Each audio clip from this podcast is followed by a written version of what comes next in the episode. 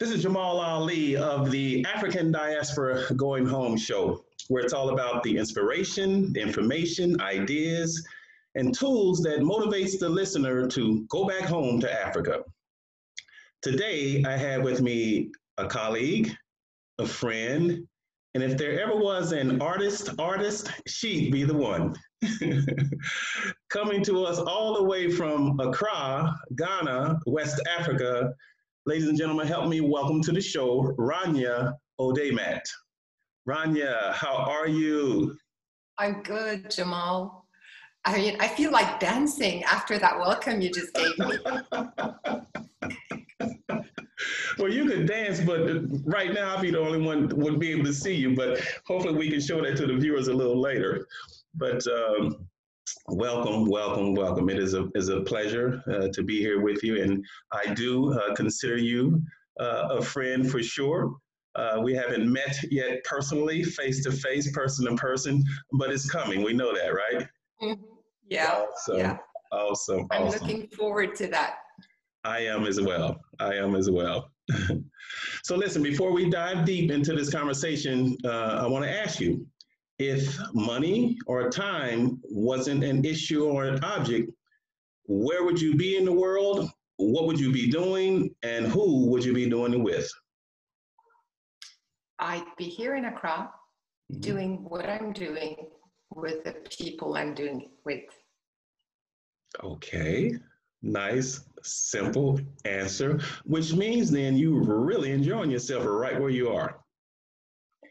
Yes, this is, I mean, I've traveled a lot over the world, and uh, this is the only place that has ever felt like home. Really? Yeah. Okay. So, so what is it about Accra, Ghana, that makes you feel at home? Um, it's never just. It's not one thing, you know, Jamal. It's a. I guess it's a combination of things. Um, yes, part of it is I have roots in history here and, and narratives and stories. Um, but I think uh, there are other aspects, such as the relationships. Some of the dearest people to me are in Accra. Some of the people uh, with whom I share partnerships and collaborations are in Accra.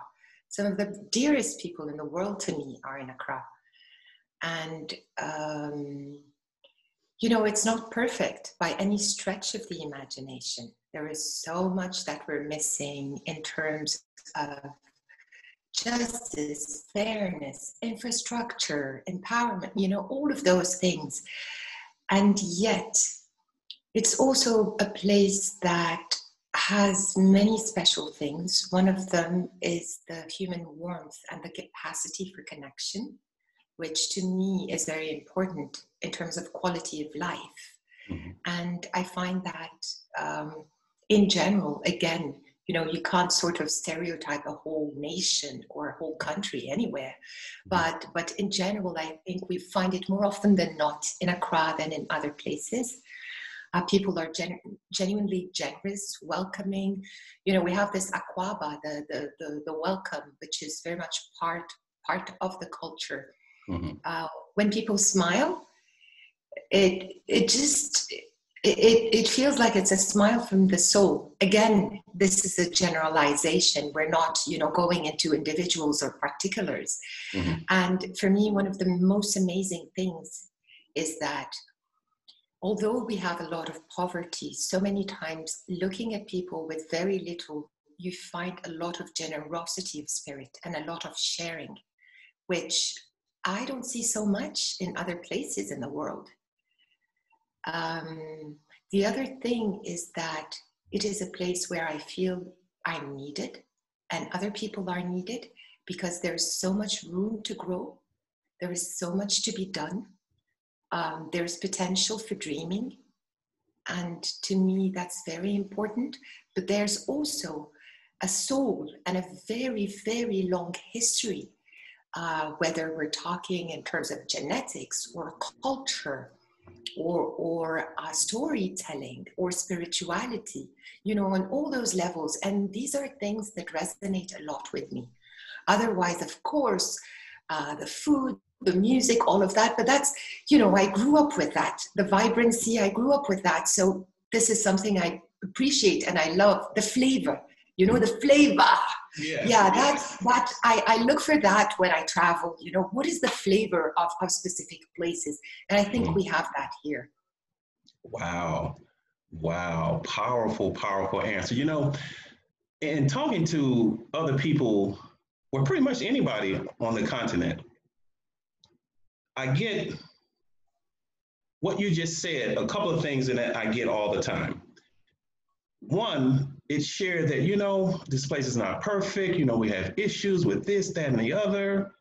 And then they go to the other side that has nothing to do with money or fame or wealth or any of that. It's all about people and the soul and the spirit and the flavor and all of that, right? And and so it's it's an amazing thing to keep hearing over and over and over again. So even though we have 54 countries in Africa, it seems that the spirit of the continent is the same no matter what country you're in. You know? Yes, but then again, I think I think there's a little bit of a danger of of having a single narrative, you know, and mm-hmm. saying that um, all of Africa is the same. Definitely, this is a part of it. Like, I haven't been to all African countries. I haven't been to most of them, even. Mm-hmm. Um, I have been to, to several African countries, and yes, I have felt that flavor, but I haven't felt it in the same ways. Right. And and also the the relationships, you don't feel them in the same ways. So I think yes, yes, it, there's a part of that that is true, but it's not like it's one brushstroke where, mm-hmm. and I think so many times why I'm saying this is that we're so used to hearing a single narrative for Africa. Either it's the ooh, poor, or uh, you know, uh, a terrible, uh, tragic continent, or it's it's the myth of a of a one continent that is a whole that is uniform in a mm-hmm. way, mm-hmm. or that it's there is a single narrative always, either the concentration camp or the uh, uh, I mean, you know, the um, the war camps or and and i think this hurts because africa is much more complex and mm-hmm. has so many more stories mm-hmm. than just a single like stereotype or broad um, you know uh, image mm-hmm. that's a, that's a great answer but and, and so to clarify on my end as well and, and to speak to that uh, the other part of that is that, that I do hear it's if you're in Ghana, the culture is different than if you're in Uganda. If in Uganda, it's different than uh, Kenya. If you're in Kenya, it's different than Gambia. So all of them again bring their own unique flavor and culture, but I guess the oneness in it all is that they're, they're all African people. That's that's the oneness. So, as you said, there there's there are going to be many differences always because you have different countries and cultures and languages and food and oh just i was talking to a brother the other day he said look in in the gambia they make uh, fufu different than they do in uh, in ghana right? Because he, he was he, and he shared this with me which, which was a revelation. He says because in i think it was in uh, the Gambia, they do it with yams versus uh, what they use in in, in uh, Ghana because they don't grow what they use in Ghana in um, in the Gambia. So they use yams for the for the uh, fufu. I was like, wow, that's that's interesting. You know. Yeah, well, in Ghana, we use cassava for the fufu, but there are two types of fufu. So you can either do the cassava fufu or you can do the one with plantains and okay. both are really good. like when you come here, you really have to try them with some light soup. Yes. That's comfort food to the max. I can't wait. I can't wait. I can't wait. So now let's talk a little bit about your roots and, and your family and, and how you ended up in Ghana, if that's even a question. yeah, I mean, absolutely. So my family, my family came to Ghana uh, before there was a Ghana. It was still the Gold Coast, and under British rule. Mm-hmm. Uh, there are two family stories, and we could never really, because it was a long time ago, like my kids are fifth generation already. Mm-hmm. So uh, there are two family stories, and we could never figure out which one was the most accurate because they're both very plausible.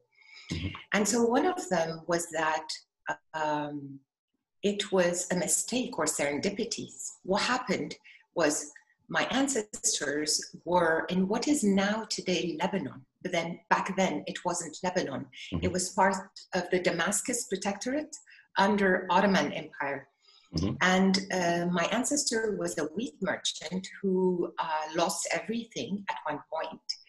And after being a very successful trader, and he wanted a fresh start. So what they had left was uh, my great great grandmother's like jewelry. They sold that, and with the money, they bought tickets to the U.S. because that there was a wave of immigration to the US as the land of dreams, or you know, at, at that time. And um, it was very common for sea captains to take your money in those days and just dump you uh, wherever they happened to be going. And if you didn't have any extra money uh, to to travel again, you were stuck and you had to make it wherever you were left.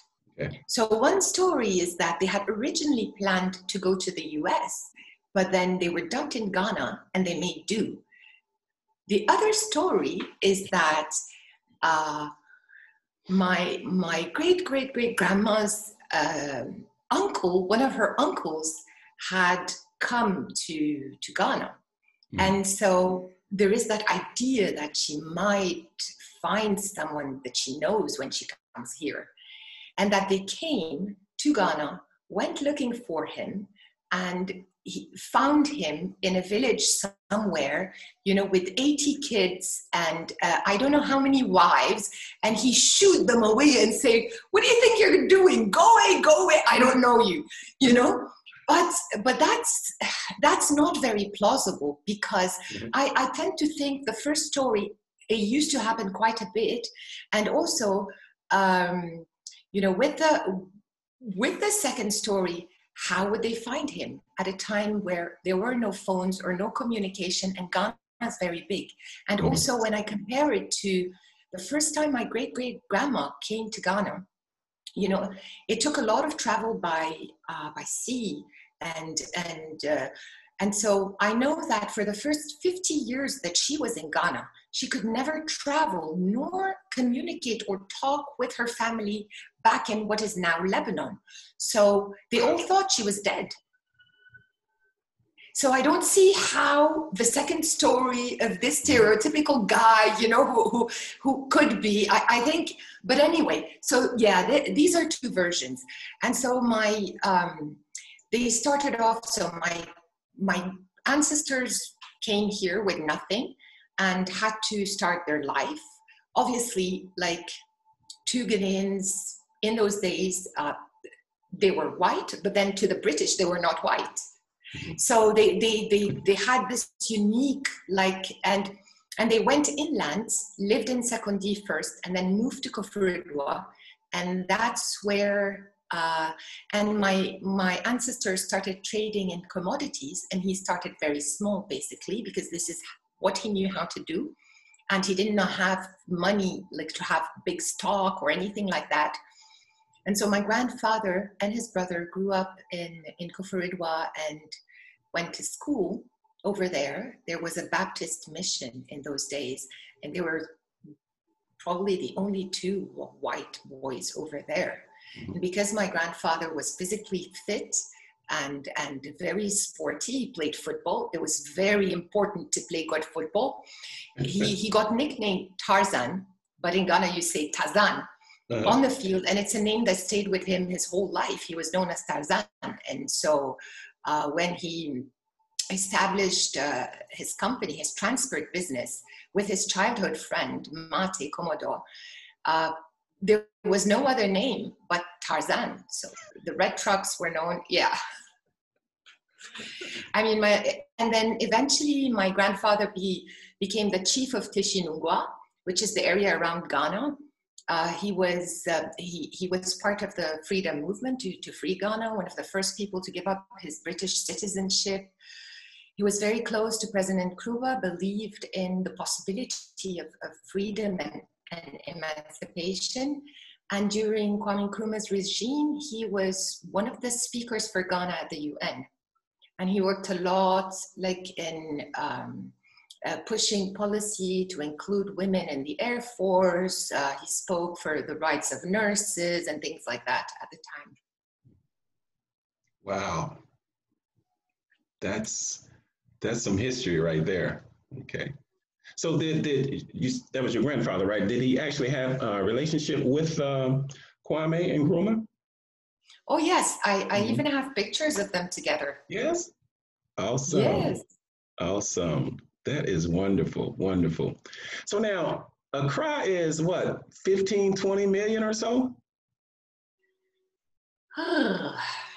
yeah, probably. But then again, I'm not sure how right the census are because, I mean, there are areas like Sodom and Gomorrah, for example, or where I don't think it's very easy to to guess exactly how many people live.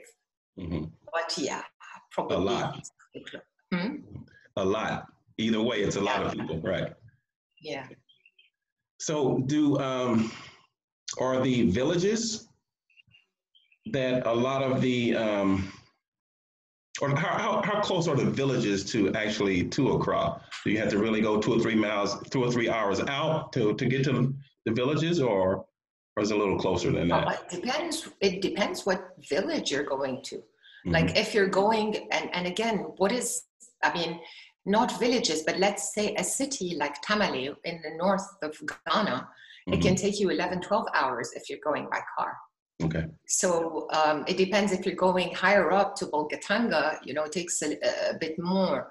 Mm-hmm. Um, if you're going east or west, like with um, uh, uh, border with Lomé, with Togo, you know, our neighboring country, mm-hmm. it used to, when we were kids, it used to take us about two hours, but um, months ago, I, I made the trip, and because of traffic and you know a lot of congestion, it took me about mm. six hours by road. Um, if you're going to, but that's that's mainly because of the traffic, not because mm-hmm. of the mm-hmm. distance. I mean, if right. you're driving, you know, um, to to Ivory Coast um, on the western side. Um, uh, it's not too long. So these are not really villages, you know, but just to right. give you an idea. So depending on, on where you're going and what village you're going through, yeah, you can get to some villages in, in 45 minutes or an hour, or but depends on which region they are in. Mm-hmm. Okay, okay, good. What's the education system like there? It's very bad. It's mm-hmm. very bad, Jamal. Mm-hmm. I mean, this is one thing that I don't tire of speaking out against. This is one thing my friends, you know, we speak out against so much because basically Kwame Nkrumah was brought down when he started talking about, I mean, there obviously he faced a lot of opposition from within Ghana and within other African countries. He was mm-hmm. a visionary. He was thinking ahead. Yes. yes. You know, and and when he uh, decided and started really pushing for reform in the educational system. Our country was one of the first, perhaps the first to, to make um, education uh, free and compulsory and to have public education. But, but then at one point he realized that the educational system is very tied to the church. But the problem is that the church was brought by a mission and was very much part of a specific political and, and cultural like uh, system of belief and ideas. And so he realized at one point that unless they separated the church from the educational system, and he wasn't against the church or faith or anything like that, he wanted to keep the church, but he just felt that in order to move forward, we have to separate the two. The church cannot control what people are learning. Mm-hmm. Uh, that's when you know a lot of people came together to bring him down, and it's still the same today. And so I think our educational system is is very poor. We're not investing in our human capital at all. Mm-hmm. We're not healing the trauma of the past. Our educational system does not promote critical thinking. It does not promote problem solving. It does not promote creative and innovative thinking. Mm. It promotes um, parroting and followership. It doesn't promote empowerment. And so this is why, I mean, we are an extremely rich country in terms of natural resources. We are blessed, but we haven't invested in our human capital, and that's education.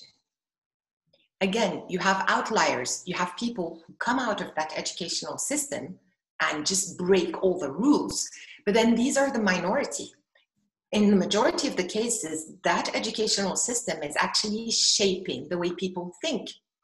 And when you grow up with an educational system based on phrases such as, don't bring yourself, who else should I bring back myself? You know?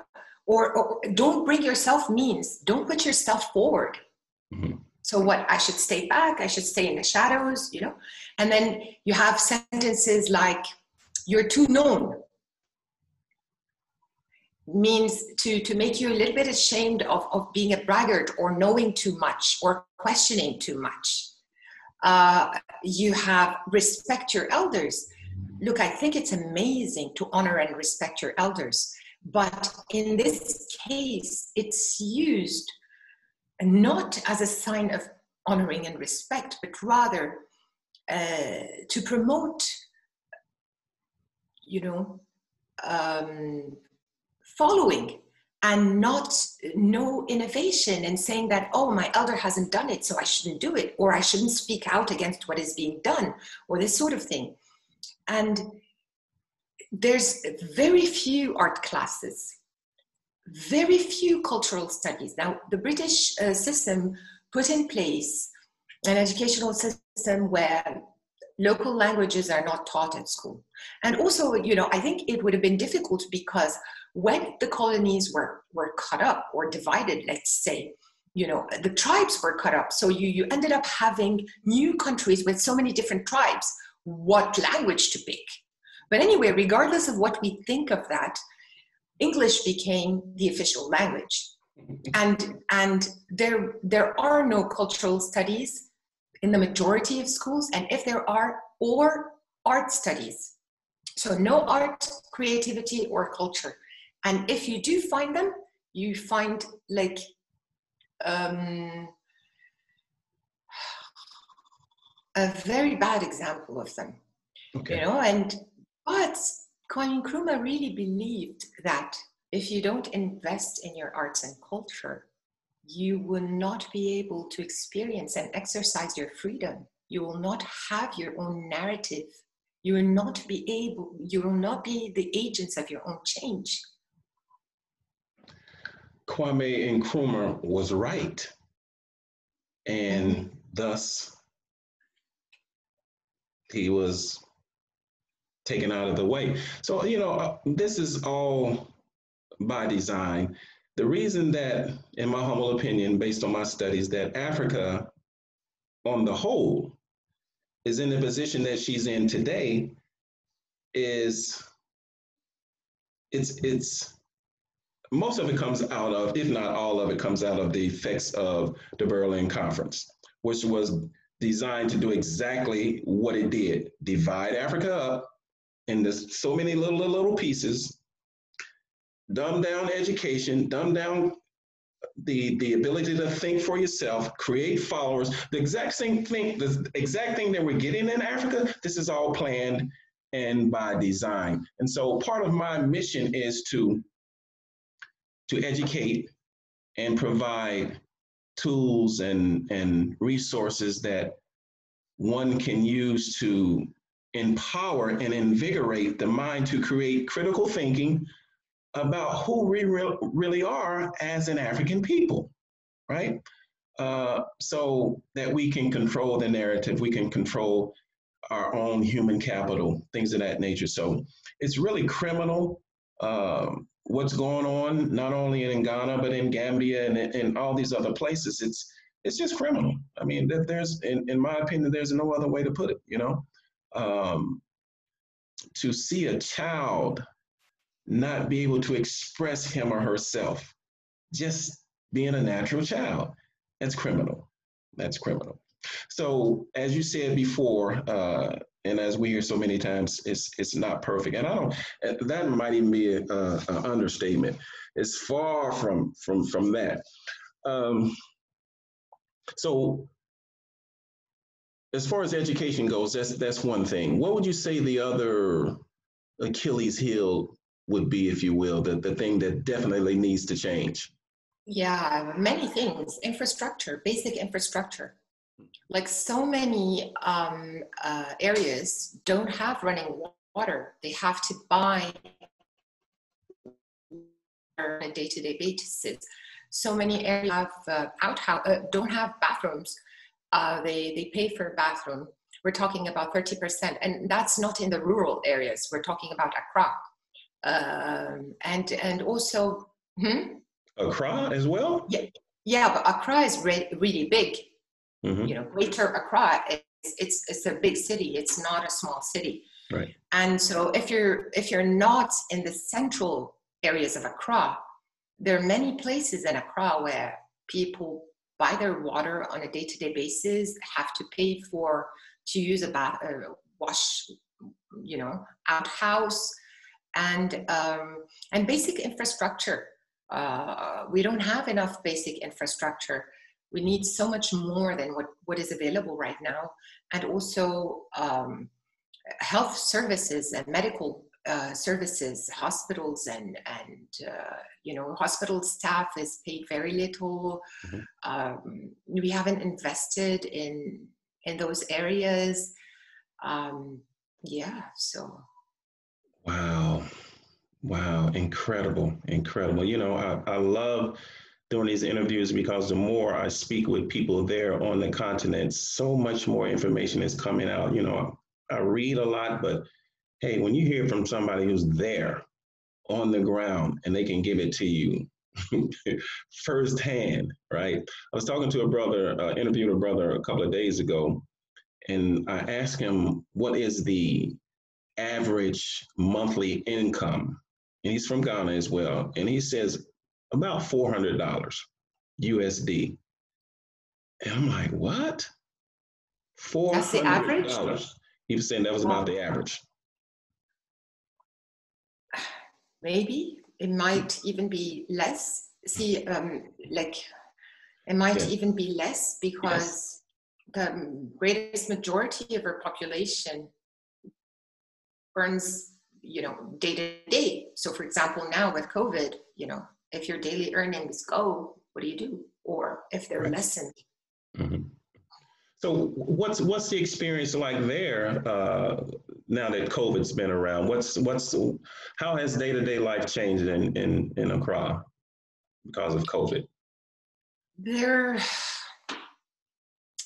it depends. It depends um,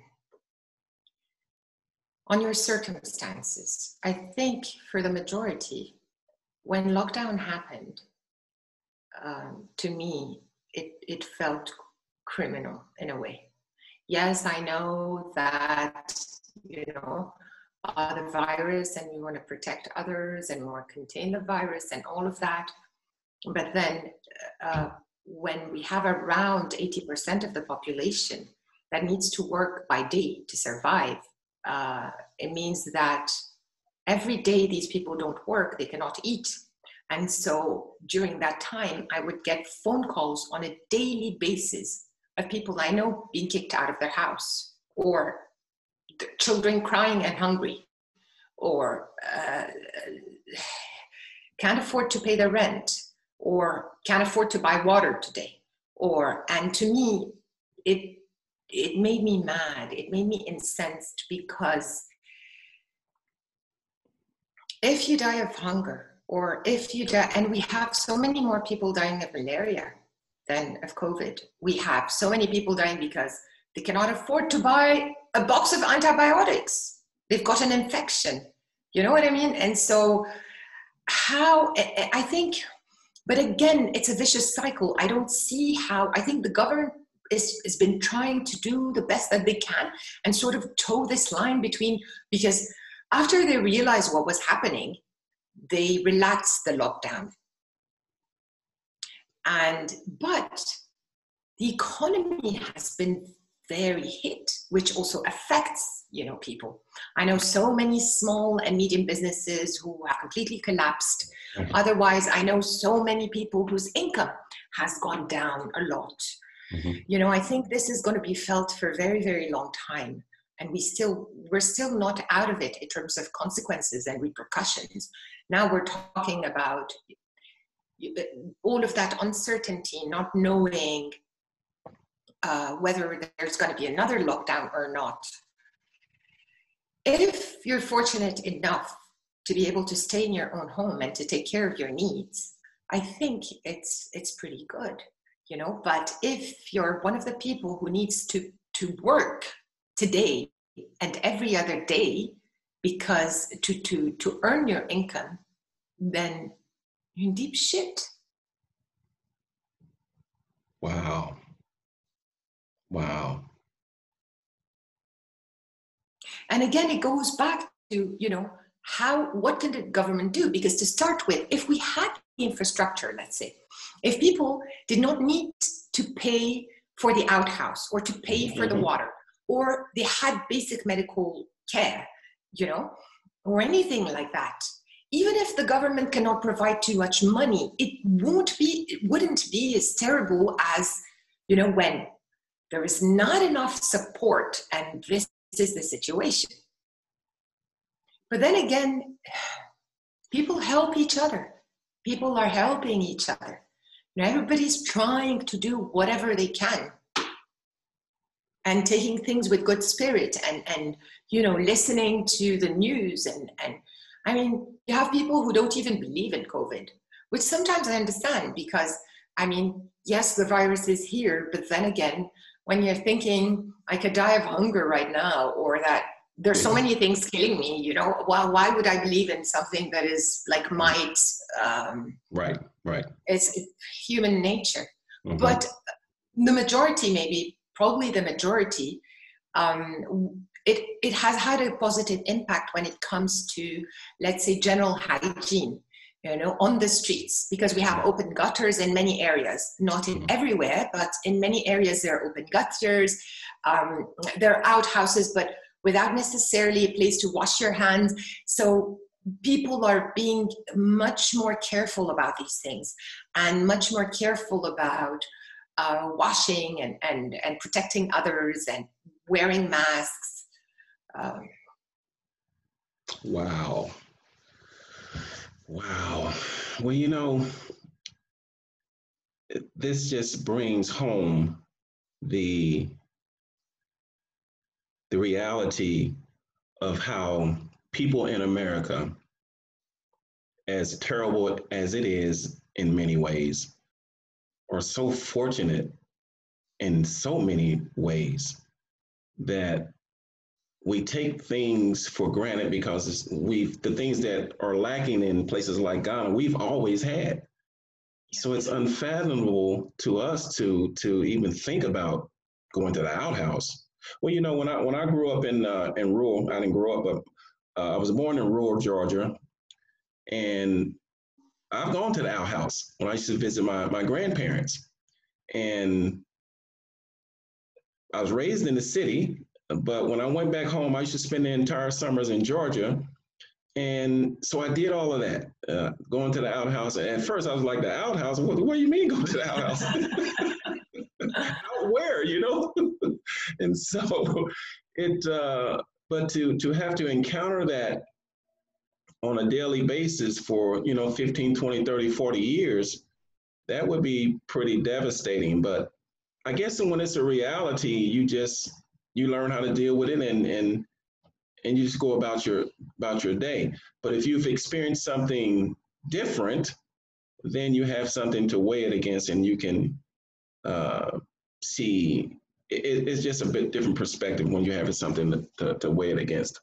Now, your family, uh, immediate family, large, small, husband, four or five kids, two dogs, what? I, I have a husband and three kids. That's my immediate family. Yeah. Okay. Boys and girls? Yes, two boys and a girl. Okay. Awesome. Awesome. Who's the oldest? Um, a boy. Okay. Okay. Awesome. Awesome. Are they uh, of university age, uh, still in high school, or what? Yeah, yeah. Moody is in, just graduated actually from university, and okay. he he wants to apply to to do his master's degree. And mm-hmm. then my second born is also a boy. His name is Ali. yeah, and and he's so Moody is now in Seattle with uh, with my brother because he's he was studying in San Diego. It was his last semester, and they mm-hmm. had exams. And he's like, "Mom, Dad, I'll just finish my exams and hop on the next flight to Accra." And then the mm-hmm. lockdowns happened, and he couldn't make it.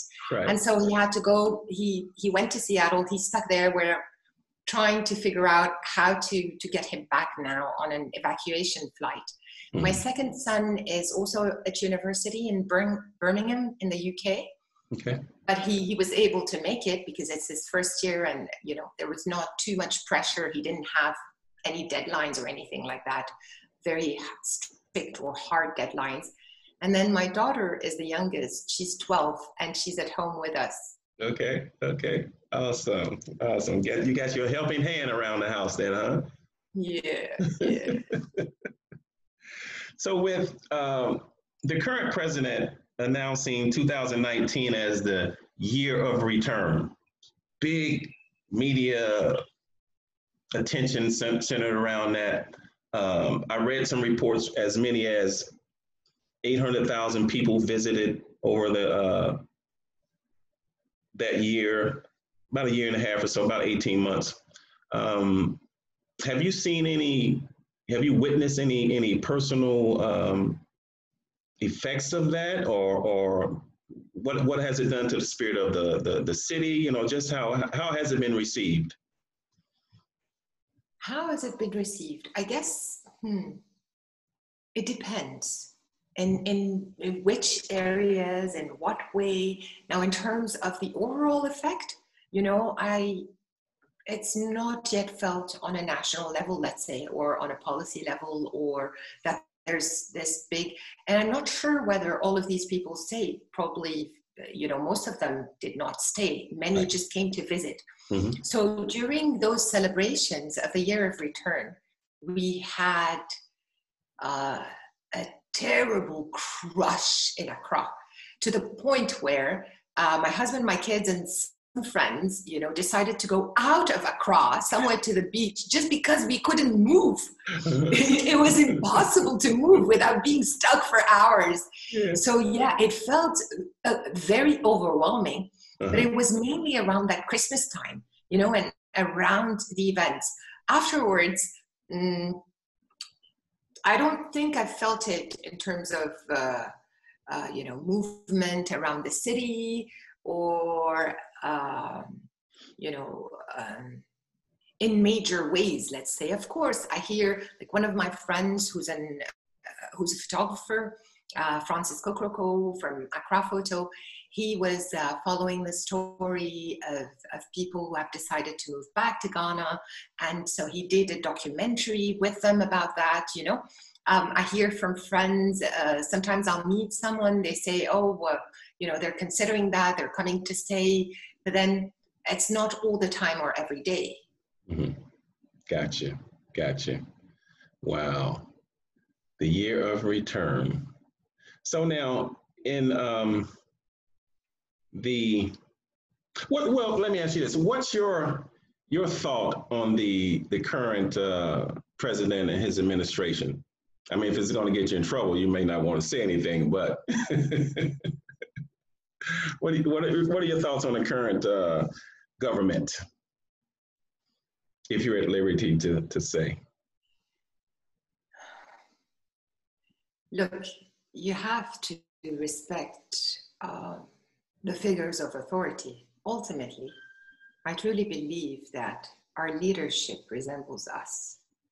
as a majority, as a tipping point majority, in the mm-hmm. perspective that, you know, uh, our degree of consciousness or unconsciousness as a tipping point majority, again, we we put the leaders that reflects uh, reflect us and not the other way around. So in many ways, we are responsible for that. I take responsibility, you know, whether as an individual or as a collective. We ha- we have what we deserve, I think, and it is not perfect. I don't think any government will have it easy, but I also think I'm I've been constantly in so many ways disappointed because again of what I've been talking about, you know, I haven't seen any government, it's not just this one, have a vision, like a big vision with many parts where we have a whole panel of people actually working in concert to create a specific vision in the, in the short term, in the midterm, in the long term of how to grow. I think it's it's very much ad hoc. You know, we're not in power.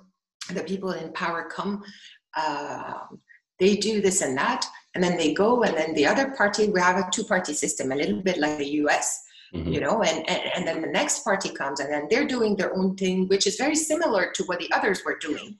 But again, depending on the situation and on world politics and on the World Bank and on so many other things, you have variations. And on the uh, the person of, of the person the, the the government in charge the president in charge or so um, are we do we have the best leadership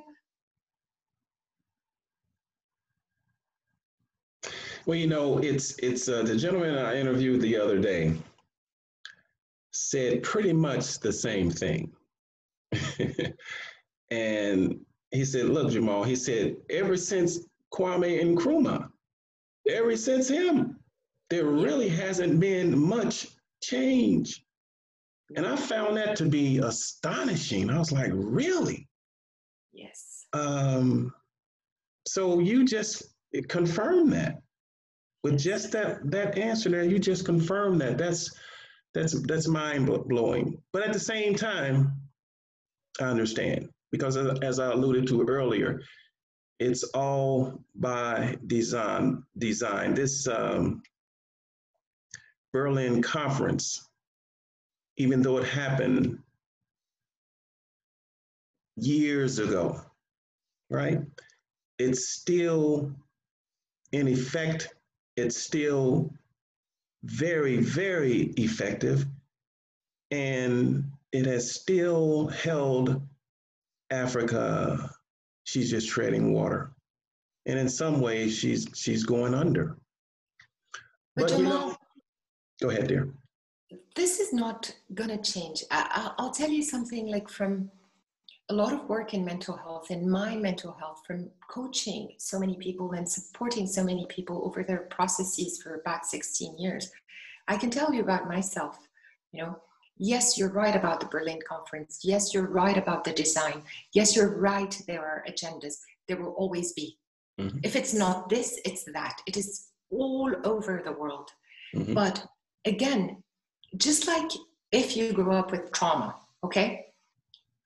Mm-hmm. You cannot heal, you cannot, what Kwame Nkrumah says, forward ever, backward never, unless you take full ownership and full responsibility. I had a breakdown. I had a terrible depression about 17 years ago. And and I couldn't literally like move, step forward as long as I thought of myself as a victim of mm-hmm. somebody else's design or somebody else's actions. Mm-hmm. When you take, even when you are a victim, you know, of, of this or that, thinking that, becoming that, allowing that to define you, you're giving the power you're giving the power over your life and your narrative to somebody else. Mm-hmm. And for me, like two ladies who inspired me so much growing up are, for example, Maya Angelou and Nina Simone. Okay? Take that example. Of course, there are no two lives that are exactly the same. Mm-hmm. But in the broad lines, when we're talking about trauma, the trauma was very similar And mm-hmm. yet, the difference, you know, Nina ended up spending the end of her life towards, she was in Accra and she would sing sometimes in the jazz club, you know, mm-hmm. and with, but most of the times she was depressed and, and in her drink. And, and it just broke your heart. She's, to me, she's one of my favorite singers and mm-hmm. artists mm-hmm. of all time. You know, mm-hmm. when I listen to her, it just takes me outside of myself allows me to feel pain in a way that feels so real in how you experience it you know mm-hmm. i think she's brilliant i love her voice everything about her but mm-hmm. what saddens me is that nina spent her life and i understand you know with the sexual abuse with the racism so many other things the poverty and, and the mm-hmm. codependency the negative codependency and all of that but she was bitter she was angry and and she was full of rage. Mm-hmm. Maya Angelou, who had very similar circumstances, okay, became to me she was one, my greatest one of my greatest guides and teachers on how to be beautiful, strong woman with a voice that is heard. She she also knew sexual abuse. She mm-hmm. she didn't speak for five years. Mm-hmm. She came from a lot of poverty. She knew racism to a degree that we can't imagine at this time, you know, Mm-hmm. And yet, it, it, it gives me goosebumps because she owned her, her future. She became a voice and an inspiration to so many people all around the world. Was it easy? No. And, and while during my healing, there were examples like that, I love them both and I love their creative output. It's mm-hmm. very difficult to pick because it's different. You know, I can't say which one I love more. Mm-hmm. But in terms of growth and self help, Maya helped me in a way that Nina Simone couldn't. And this is something I've experienced myself that when I took ownership, when I took ownership, everything around me changed and my life experience and my relationships and, and my opportunities, everything changed. Of course, you have to know that. But then, you know, I have an example, like one of my adopted sons, for example, uh, Moses, uh, Moses Ajay, an artist. He grew up in Sodom and Gomorrah. Sodom and Gomorrah is named after the Bible, you know, mm-hmm. but it's it's like the the most hellish places on earth. I've been there. I visited that uh, that place. It's wow. it's just. I mean, in your in your most terrible, tragic imaginings, you, it's very difficult to come up with something like that. It's uh, a landfill. It's one of the biggest e-waste dumps in the world. Uh, the degree of toxicity is similar to Chernobyl or more, you know. And it's it's home to the uh, copper mining, to all sorts of abuse. And so he grew up in Sodom and Gomorrah as a child, as a child with no parents, as an orphan. He was consistently raped, he was consistently abused. He had once um, a hernia operated, his hernia, you know, uh, an operation with no anesthetic, uh, uh, which he survived. I don't want to go into that, but okay, at one point, Moses was helped by an organization who, who would look at kids and was sent to school in, in Lavoni. But how I got to know Moses, a friend of mine who's uh, a humanitarian photographer was doing a story on uh, young adults in very difficult circumstances. And he happened to meet Moses and he saw him drawing in that day. He didn't have access to any, any um, paints or anything like that with a ball pen you know, with the ink, ink in, in, in, a big pen, you know, those pens. Mm-hmm. And he says that he I think uh, there's a guy, young man here with a lot of talent. I said, let's meet, let's meet. And um, Moses did not have access to education at that time, you know, or we're talking about the, the education about mental health or mental awareness. He told me at one point during our, you know, many, and I'm talking about it because he, I know that he's okay with that. You know, mm-hmm. he, he allows me to talk about it. Mm-hmm. And um, he said at one point he didn't know to pray for this. but, but he was about to commit suicide at one point and he chose not to. And he chose to believe in himself, although he didn't know what to believe to. And he made a series of choices, you know, that completely changed the path of his life without him even knowing that there are other possibilities mm-hmm. or being able to imagine where he's going to end up. Mm-hmm. And after he came to me, and we've, you know, been working now, and we've known each other and been very close for the past two years. He humbles me. I look at him as a walking miracle of the human spirit. Mm-hmm. He, but, and you see others in less terrible circumstances who are not able to overcome those circumstances or work mm-hmm. through that process. And this is not a judgment. None of us have the same process. You know, we all have, and what goes on inside is very difficult to put your hand in. But what I'm trying to say is that there will always be someone to blame. There will always be, you know, somebody having designs or somebody doing having an agenda. And it can be a very difficult fight or a war or whatever. Mm-hmm. But blaming my parents, blaming society, blaming our system, blaming did not help me. What helped me to heal was taking responsibility. I agree with agree with that 100%. And you know, using the story of Moses and, and Maya and even Nina. Nina, oh my God, so talented, so so so talented. But Maya's story, Moses' story, these are outliers. This is not the yep. norm. Yes. The norm is for people to, to stay stuck. And so when I keep referring to the Berlin conference, I'm not using that as a as an excuse or or as a um, uh, to place blame there. But in order to heal yourself, you have to know what's wrong with you. Of course, of mm-hmm. course, definitely. There are so many people that, that are not even aware of the Berlin Conference. There are so many people in Africa right now who've never heard of it. So yes, that's true. Of it.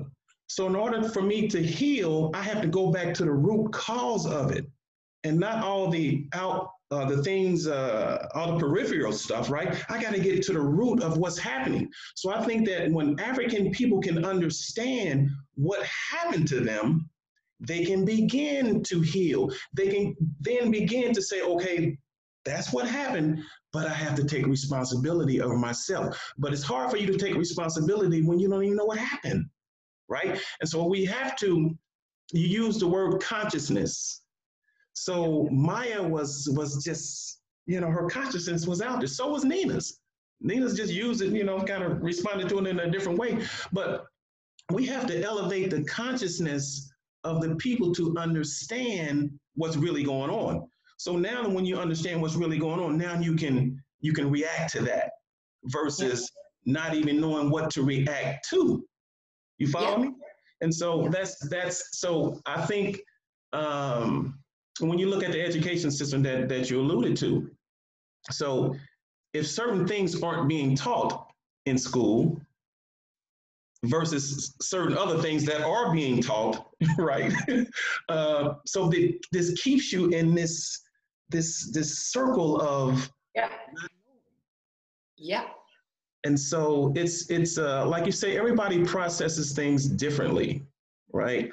And so there's there's no cookie cutter. Everybody is unique to themselves. Yeah. And what affects we we could go through the same trauma, but it affects us both differently, right? Yeah. You may never come out of mine, you may come out of yours, right? Uh, and so that's just the reality that that we deal with. So I think that when we can put people in the in the, the best position uh, that we possibly can, based on information that will empower them, yes, they can, they can make better choices.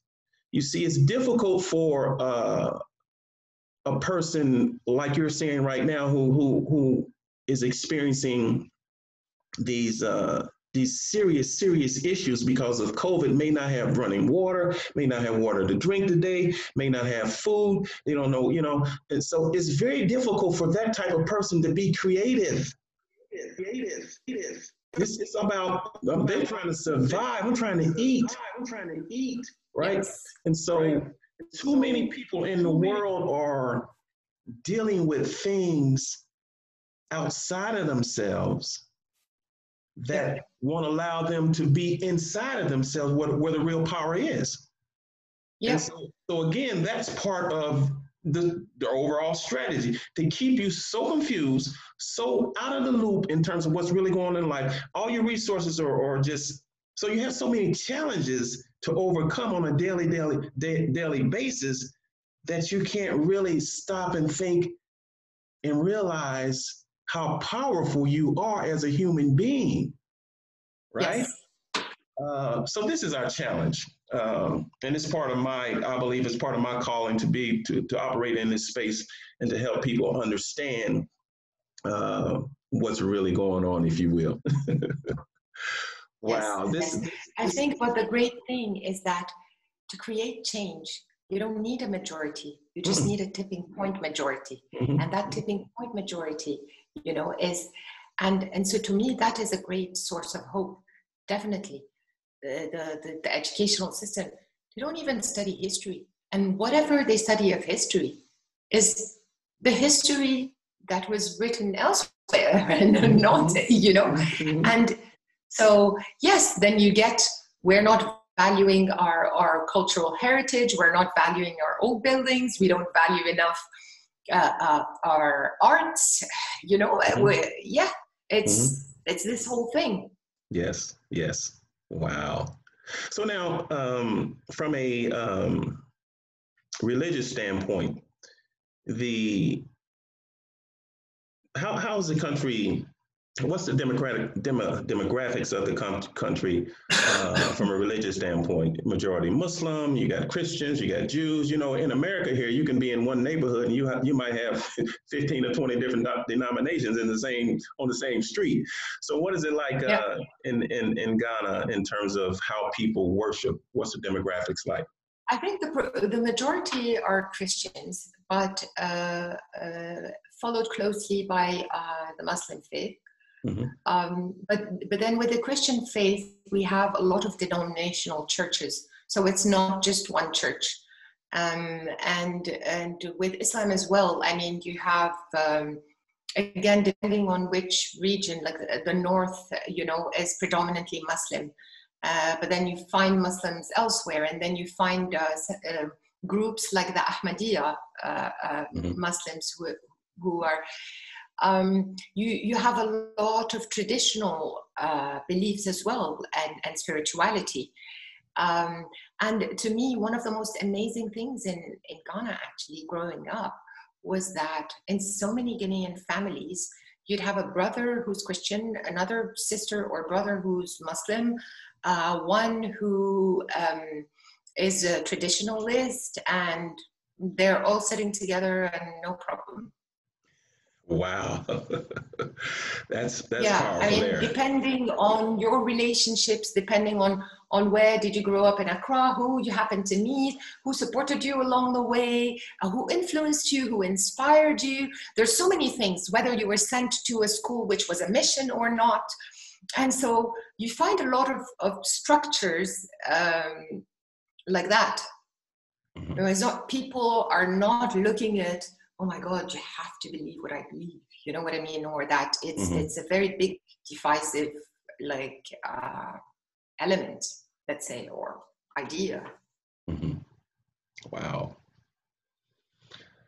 Anything else on your mind you just want to throw in there for the benefit of our listeners? Nah i'm yours. I mean like whatever you know you think i i can i mean i'm not in your shoes you know and and you have a better idea about what you're curious about or what you'd like to know more about not that i have all the answers as i said as only i'm one person and but if if there's anything else on your mind yeah perhaps uh there's there's there's a lot on my mind. I'm trying to figure out what, what, I'm going to pull out of it. You know, that's that's part of the part of the issue. But no, this has been um, this has been great. As I said, we just we just wanted to talk. you know, friend to friend and, and no particular structure or, or, or anything in place, just, just to talk and, and get some things out there. Um, I know a lot more about my friend that I didn't know prior to this, and uh, it, it, has been wonderful. I really appreciate you sharing and taking the time out of your, your busy day to, to just be with us and offer us some insight uh, based on your personal experience as to what Accra and Ghana is like.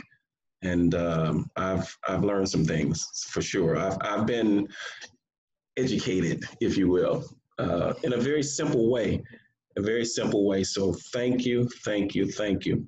So I'm gonna, before I close out, I got one more probing question I'm gonna ask you. Okay. Mm-hmm.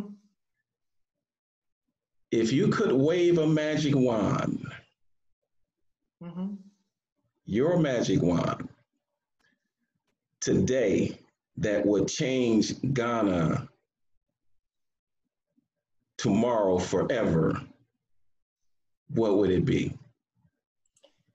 Our human capital. Change the educational system, invest in our human capital, invest more in the arts and culture, have a, a unified sort of a, a big vision, you know, where we work on, on the whole vision, many aspects of it, on the educational side, uh, on the awareness side, on the investment in the arts and culture side, because so many times art is an articulation and an introspection of society and it can generate change much faster than um, facts or many other things and also looking at uh, business potentials you know i mean you can have all the ideals you want and you can say oh my god this is better and it's great to think this way and it's great to be this way but as you said if the person is so caught up in surviving in this minute, you know, that's all bullshit.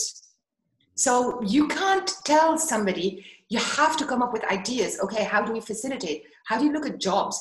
How do we look at infrastructure? How do we look? For me, if there's anything, a magic wand, that's that that would be it. To to have that vision and uh, to follow it. Okay. I, I like think that. you know when when when the independence movement happened, like people like Martin Luther King came here when when Kwame Nkrumah, you know, for his speech, they all found him so inspiring. It was going so bad in the U.S. at that time with the civil rights movement, and he in his speech he spoke about Ghana. He spoke about how much of an inspiration and how much strength this is, you know, giving him, and and all of that. So many others leaders came and but we didn't appreciate Nkrumah as a majority. Mm-hmm. We didn't believe in that vision. We didn't want to, and still, whatever he did, you know, some of the veteran artists we have today were beneficiaries of Nkrumah's investment in, in them back in the days. Some of the doctors and, and some of the best doctors or nurses who ended up some going abroad are beneficiaries of Kwame Nkrumah, and some have come back or in one way or another are trying to help. The, the Akosombo Dam that he did is still there. We're still benefiting from it, the highway, so many things, you know. I, I would wish to, yes, magic wand. Let's heal and let's imagine and let's work. Well, with that, let's heal, let's imagine, and let's work. I don't think we can end this on a better note than that. Ladies and gentlemen, this has been Jamal Ali with the African Diaspora Going Home show. We have had a conversation with our wonderful Miss Rania Odemat, and it's been absolutely fantastic sharing her insights on life as she knows it firsthand in Accra, Ghana. Thank you so much. Thank you so much. Thank you so much. Thank you so much, Jamal. It's it's always great talking to you or chatting to you or you know you, I just your energy is amazing. Likewise. Likewise. Thank you so much. All right, we'll talk with you soon. Peace and love. Peace.